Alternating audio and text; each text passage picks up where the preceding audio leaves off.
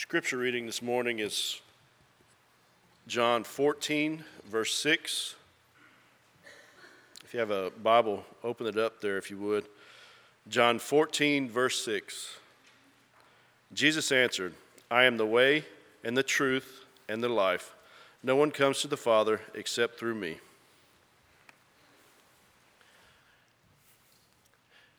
It is all about identity. Identity, the question for every single person, is really about who is Jesus. Because the fact remains if Jesus says who he claims that he is, then that really does change everything. And I believe that us being here this morning is a proclamation of that fact. That Jesus is who he truly says he is. You know, there are some books in the Bible that just help us a whole lot by telling us exactly what the purpose of that book is. The Gospel of John is one such book where John chapter 20, verse 30 and 31 really does help us to ask and answer the question what's John all about? It's about asking who is Jesus and answering it. Jesus did many other signs in the presence of the disciples, which were not written in this book, he says. But these are written so that you may believe that Jesus is the Christ, and by believing, you may have life in his name. When we think about who is Jesus, it really does make all the difference. Because if Jesus is not who he claimed to be, then there's no reason to be here this morning. But if Jesus truly is the Son of God, then it makes all the difference in the world. When you look at the Gospel of John, it is a masterpiece, giving us a portrait of Jesus that is crystal clear and that ought to give us a sense of awe. Because in so doing, John 1:18, we really do see God. See, no one, John 1:18 says, has ever seen God, the only God who is at the Father's side. He, he has made him known. The Gospel of John is designed in such a way that we can see who Jesus is. But more so, the Gospel of John is designed in such a way to be used as a very practical evangelism tool.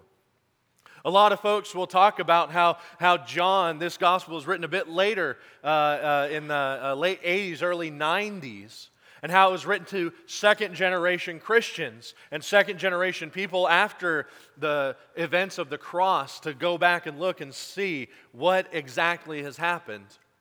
And John is known for a lot of themes.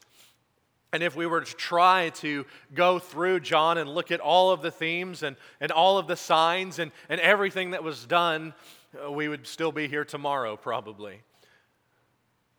And there are a lot of different ways for you to look at this book and for you to, to think about this book evangelistically. In fact, just a simple, straightforward reading of the book, I think, is one of the most effective ways to learn about the gospel. Because the gospel is about the salvation of man to the glory of God through Jesus Christ, his Son. When you look at the Gospel of John, that's exactly what you see. There's a lot of different ways that you can look at John. In fact, a lot of folks like to talk about seven particular signs in the Gospel of John. Again, John 20, 30, and 31. These signs are written, these things are written so that you can believe that Jesus is the Christ, and believing you may have life in his name. And there are seven very powerful identifying signs, miraculous signs in John. Chapter 2, turning water into wine. Chapter 4, healing a sick t- child. Chapter 5, healing a paralyzed man. Chapter 6, feeding 5,000 people with just a couple loaves and a couple fish. Chapter 9, healing a blind man. Chapter 11, raising Lazarus from the dead. And chapter 20, his own resurrection. You could look at those seven signs of Jesus and ask the question, like so many were asking in the Gospel of John could this be the prophet? Could this be the Messiah? Look at what he's doing. No one does these things, Nicodemus would say in John chapter 3, unless they are sent by God. Who is Jesus? The Gospel of John is designed in a very powerful evangelistic way. What we are going to do briefly this morning is walk through what are classically called the seven I am statements of Jesus. And in fact, when you read the gospel, he says, I am more than just those seven times. Uh, you're going to find it over 21 times, I believe, if you start counting all of the different times he says, I am, I am, I am. And it's one of those things that in the original language is said in such a way that it causes the ears to perk up. He basically says, I, I am. It's something that's unique and, and something that wouldn't have been said very often. But when we talk about the I am, it is important to understand what Jesus means when he says, I am. When he says, I am. In John chapter 8, Jesus is in a discussion with the scribes and the Pharisees, the pompous religious elites of the day. And there's this discussion back and forth about, about Jesus' identity still. And, and, and there's this, uh, these, this, this back and forth between who is Jesus' father and who's the father of the scribes and the Pharisees. And the scribes and the Pharisees, they want to claim Abraham as their father. Abraham was our father. He, we only have one father. You, you might even be a Samaritan, they will accuse him of saying. And in fact, in this situation, in this section, Jesus says, You are not of your father Abraham, you're of your father, the devil. He's comparing them, how they are behaving and how they're acting and how they're living, to a murderer from the beginning, a liar from the beginning. And they accuse him of being an illegitimate child. By the way, what are they saying about his mother? And they accuse him of potentially being a Samaritan. But Jesus is identifying the true Father by the works and the lives that both were living. And when they try to claim Abraham as their father, Jesus says no. He says, in fact, Abraham wanted to see my day. And uh, the scribes and Pharisees say, say, You're not even 50 years old. How, how could you even know something so ridiculous? And what Jesus says in John 8 and uh, verse 58 and 59 is, or in John 8, 58 is so powerful that immediately the scribes and the Pharisees decide to pick up stones and try to murder him. Jesus said to them, Truly, truly, I say to you, before Abraham was, I am. And so they picked up stones, but he was able to escape. Before Abraham was, I am. This sentence is, again, it, it kind of sounds weird in our language. We don't usually talk that way. But this was so well known to the Jewish community, the statement, I am, before Abraham was, I am that it caused them to get so angry they're ready to kill him? What's it mean? What's it all about? He says, Before Abraham was, I am. I want you to consider for just a moment. This idea goes all the way back to Exodus.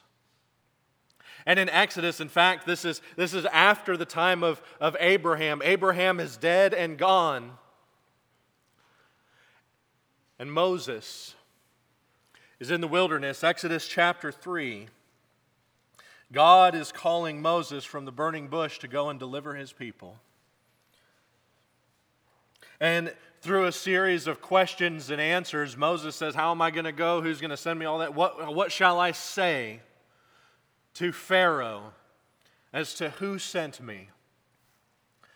And in verse 14 of chapter 3, God said to Moses, I am who I am. And he said, Say to the people of Israel, I am has sent me to you. God also said to Moses, Say this to the people of Israel The Lord, the God of your fathers, the God of Abraham, the God of Isaac, and the God of Jacob, has sent me to you. By this time, Abraham is dead, Isaac is dead, Jacob is dead, Joseph is dead. But he says, Say to them, the God of your fathers, the God of Abraham, not I was the God of Abraham, but the God of Abraham, the God of Isaac, the God of Jacob has sent me to you. This is my name forever, and thus I am to be remembered throughout all generations.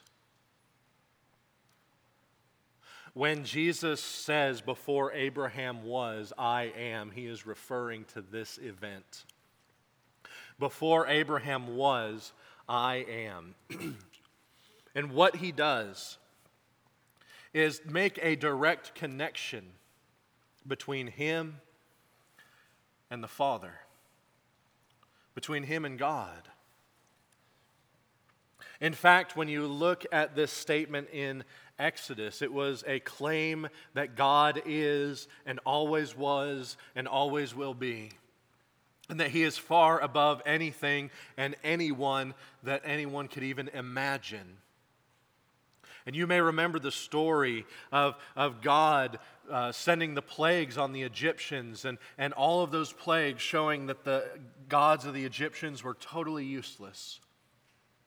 Those idols are powerless. But God has all power. But this statement, I am, to be the introduction of who God is to Pharaoh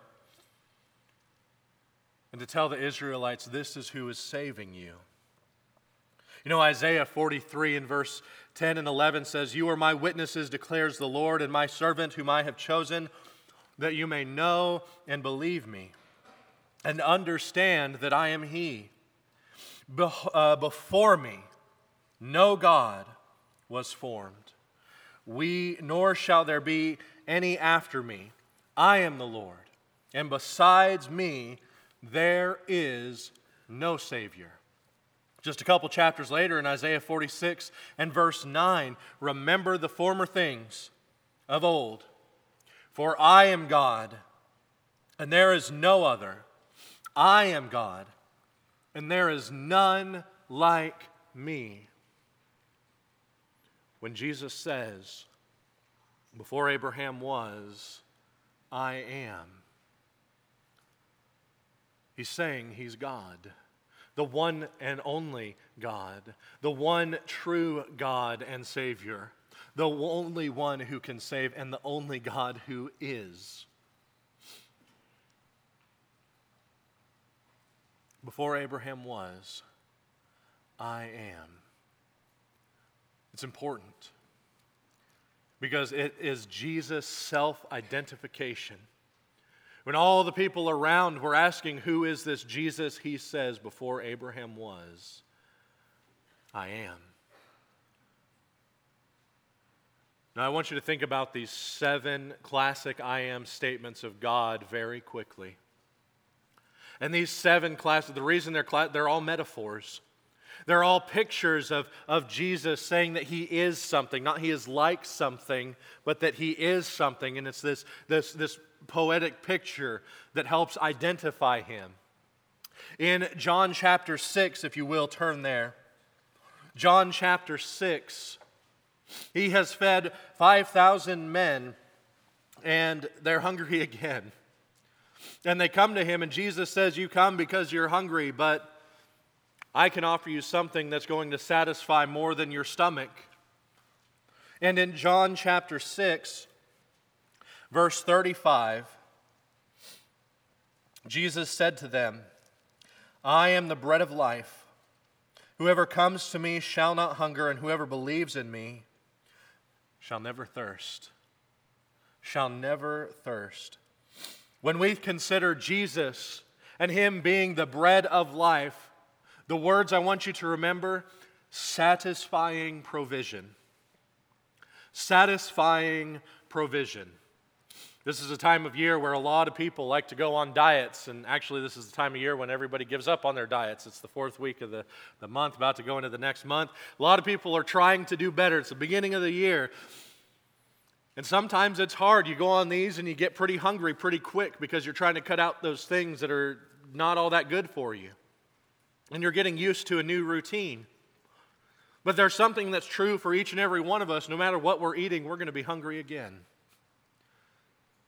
But what Jesus says, and I am the bread of life, everyone who comes to me will never hunger. Truly satisfied. Satisfied provision. Jesus provides nourishment to be satisfied in this life. Second, John chapter 8. John chapter 8 in verse 12.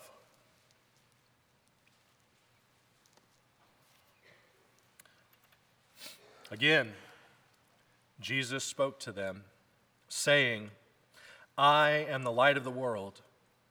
Whoever follows me will not walk in darkness, but have the light of life. He says, I am the light of the world. Whoever, whoever follows me will not walk in darkness, I wouldn't challenge you to do this, but if you ever find yourself talking for a very long time after services here, you might find a pretty dark building. Have you ever tried to go through the halls here without a flashlight? Roy, I know you have. It's scary, isn't it? There's all sorts of sounds. You can stumble. I, am amazed at how often I stumble over nothing in the darkness. There's nothing there, but I still find a way to trip. But what Jesus says here is He is the light of the world. And that with that light, in the darkest, thickest blackness, he shines. He's the bread of life, there's satisfying provision.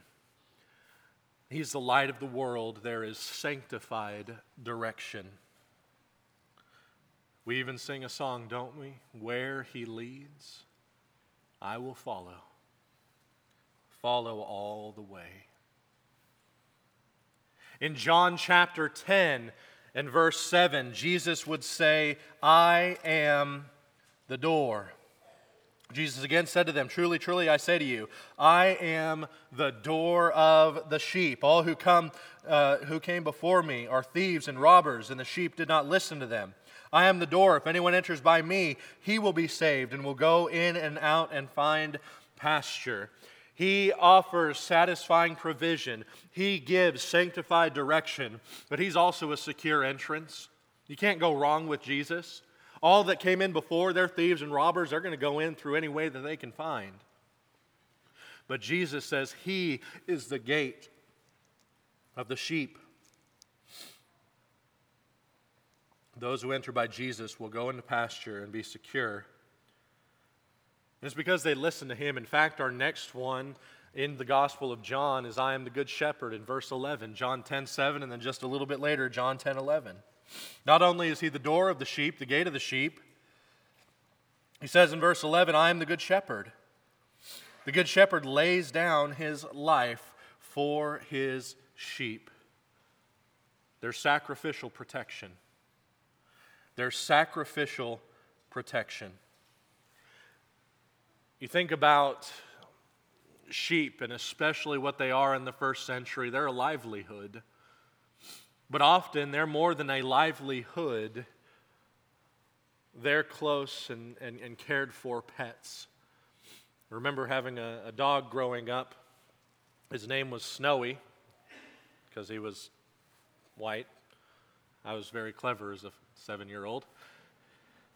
And then he got hit by about seven different trucks, and we called his name Ghost because he always came out unscathed. That one wasn't me, that was my brother. Snowy Ghost. And I remember one day coming home from school, and he didn't make it. It's a dog. But I cared for him. And what Jesus says at being the good shepherd and laying his life down for the sheep is that he would protect to the bitter end sacrificial protection.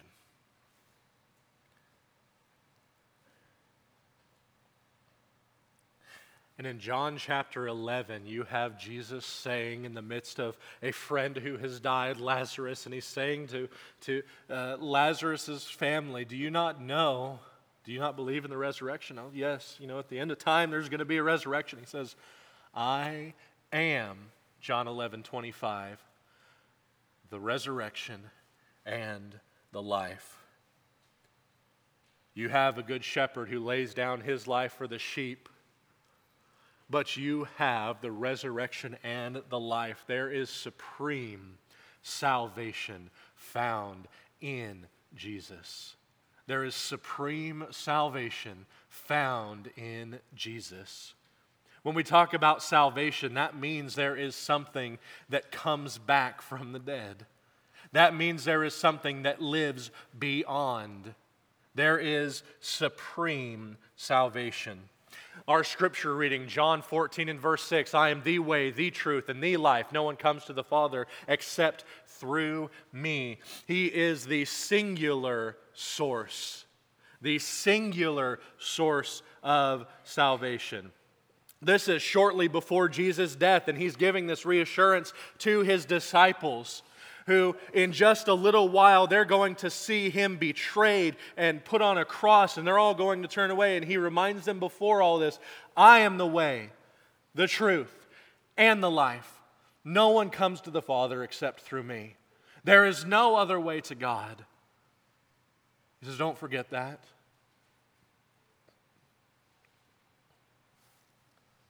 There's a singular source. He's not a way among many. It's not his personal truth. In fact, if anyone can say this is my truth, it's God, isn't it?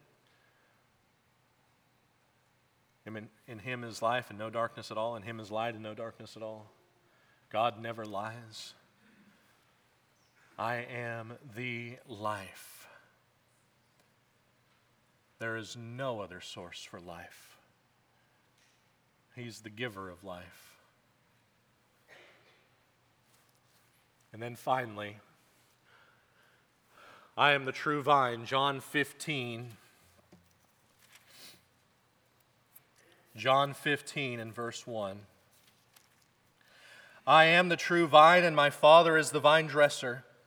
Every branch in me that does not bear fruit, he takes away, and every branch that does bear fruit, he prunes that it may bear more fruit. And you can continue on reading there, but I think the point is pretty clear. Where you have this true vine, there is a sublime connection to God. A sublime connection to God.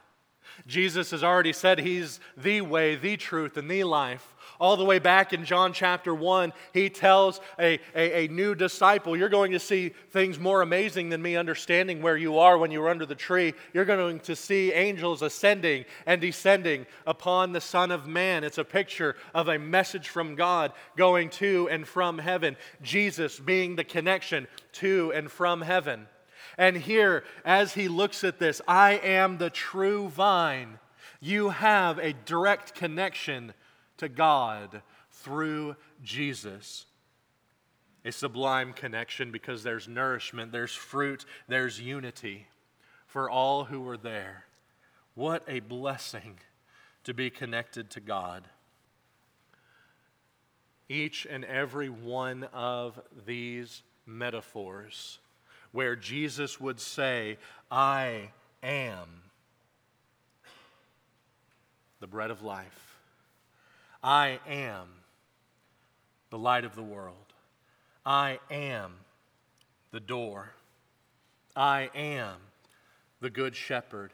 I am the resurrection and the life. I am the way, the truth, and the life. I am the true vine. Each and every one of those are in that same way when Jesus says, Before Abraham was, I am.